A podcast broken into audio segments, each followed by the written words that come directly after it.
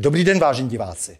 Průmysl se v zemích koruny české za starého Rakousko-Uherska, později za samostatného Československa, budoval na vysoké úrovni domácích inženýrů a kvalifikovaných dělníků.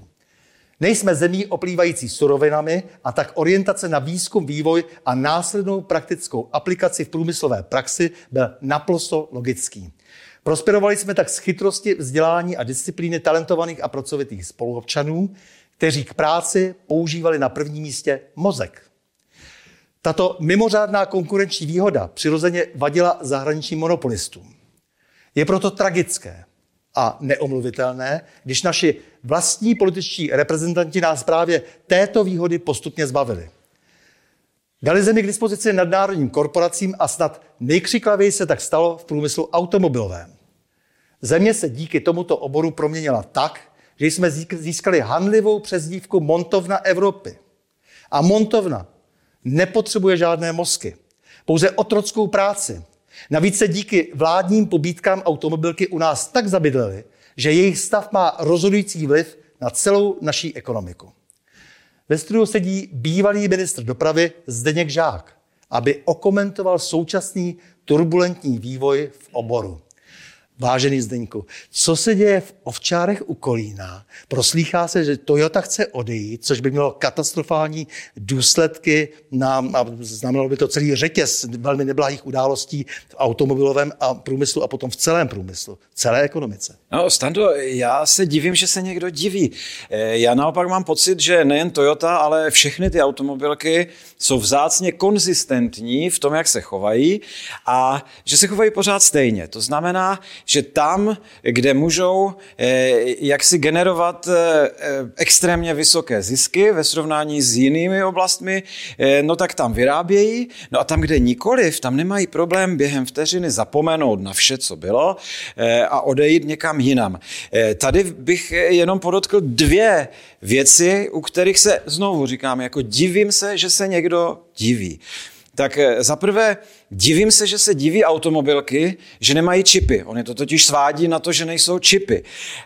No, přestože v době covidové automobilky pobíraly pobídky, štědré pobídky státní jako všechny ostatní firmy, tak ke svým subdodavatelům se chovali s typickou brutalitou. Jo? To znamená, že všechny pobídky zůstaly u nich. No a oni při té výrobě čipu prostě těm dodavatelům najednou řekli, strčte si je někam, my nedodáváme, neplatíme. Vůbec je nenapadlo, co budou dělat, až zase jednou ten covid skončí a budou mít začít vyrábět. Doplatili na velkou flexibilitu výrobců čipů, zejména v Asii a v Číně, kteří neseděli se založenýma rukama, jak mnozí u nás, ale v momentě, kdy nevyráběli, tak prostě celou tu výrobu zastarali, protože v automobilovém průmyslu z řady důvodů, ale jsou některé i dobré, se používají velmi zastaralé čipy, o několik generací starší než ve všech ostatních výrobcích. No a oni mezi tím celou tu výrobu zrušili, naběhli na nové zařízení a dneska tam jsou schopni vyrábět modernější čipy. A když přišli po covidu automobilky s tím, že by opět tedy chtěli za stejných podmínek dodávat ty staré, zastaralé čipy, no tak oni jim řekli sorry. Dobře. A neřekli u tohoto jako. Ale jo? Co konkrétně teda díky tomuhle procesu se děje třeba v těch Ovčárech? Stando, já si myslím, že to je daleko vážnější, jo? Protože podle mě nám opět neříkají celou pravdu, protože kdyby chyběly jen čipy, které zase jednou zase začnou dodávat, no tak by to nemělo ten vliv na celý řetězec subdodavatelů, jako se stalo v případě téhle automobilky, ale já se obávám, že to je jenom pionýr, že všichni se budou chovat stejně. My prostě jsme naivně, a já se obávám, že ne mysleli, ale že si stále vlastně ti naši vládcové myslí, že nějakým zázrakem, ničím jiným to nepůjde, v zemi, kde budou nejdražší vstupy, kde jsme si naprosto zbytečně uměle zdražili energie, víc než všichni ostatní, tím pádem jsme si do ekonomiky pustili inflační vlnu a tím pádem zdražili úplně všechno. A já nevím, jak si může někdo tady myslet, že za těchto okolností tady udržíme jestřáby, kteří nemají problém bez mrknutí oka zapomenout na všechny dohody, jasně, na svoje zaměstnance a tak dále a odstěhovat se někam, kde to bude výhodnější. My prohráváme a budeme prohrávat nejen s našimi nepřáteli, ale já se obávám, že my nedokážeme obchodovat za těchto okolností, jak my se chováme dnes, ani se svými spojenci. Jasně, samozřejmě, takže oni na nás naprosto kašlou. Samozřejmě. Naši naivní, případně skorumpovaní politici vytáhnou peníze zase od nás, naší kapsy a dneska odchází Toyota, jestli tomu správně rozumím, nebo se chystá odejít z těch ovčár a zeptám se ještě potom na Hyundai v Nošovicích. Zeptám se zároveň i na Mladou Boleslav a Kvasiny.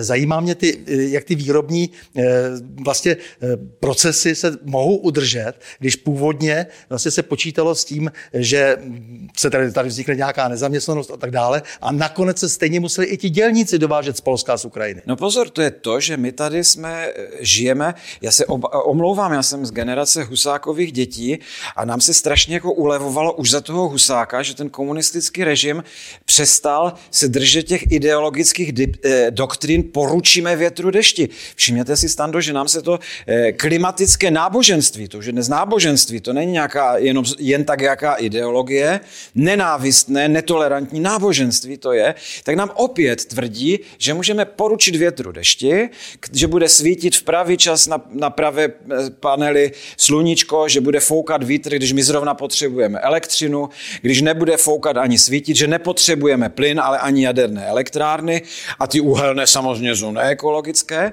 No tak my si myslíme, že budeme schopni jako společnost fungovat. Musíme si uvědomit, že celá západní civilizace, celá její nejen prosperita, ale i její kultura, etika, právo, jsou založena už několik staletí na přístupu k neomezenému množství levných dostupných energií. To jsme si sami škrtli, udělali jsme to my, žádný Putin, žádná Ukrajina.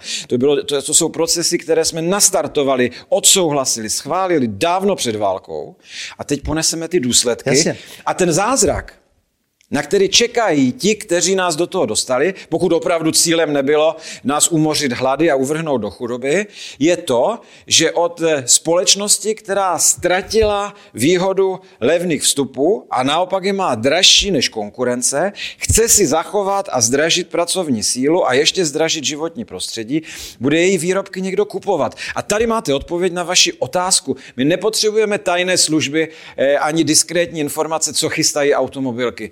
Oni se nemůžou zachovat jinak, než z prostředí, které bude nekonkurenceschopné, prostě utéci a odstěhovat se bez ohledu na spoušť, kterou tady nechají, tam, kde k ním budou vlivnější. Když to shrnu, my jsme je upláceli, aby tady byli, zároveň oni nás vůbec k ničemu nepotřebovali, dávali jsme jim prostředky, samozřejmě, nevytvořili žádnou zaměstnanost, která se předpokládala, že ji vytvoří, protože si naopak museli ještě dělníky dovést.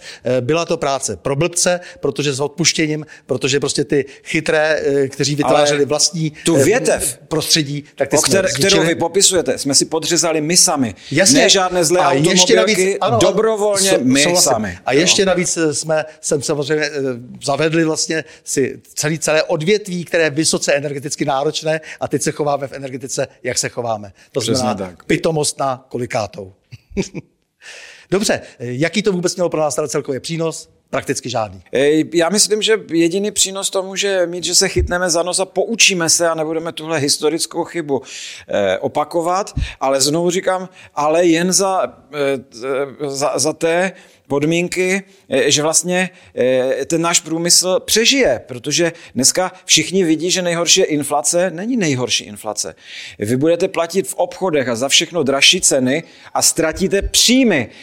Tady hrozí, že milionům občanů vypadnou příjmy a že se ocitnou vlastně na zlomku svého platu tím, že se stanou nezaměstnanými. Jo, to znamená, na jedné straně vypadnou příjmy a na druhé straně všechno se zdraží, tak do toho nás ženou ty procesy, které teď v přítomnosti zažívám. A válka na spadnutí, vláda neřeší žádné problémy logicky, prakticky, to by Baťa zaplakal.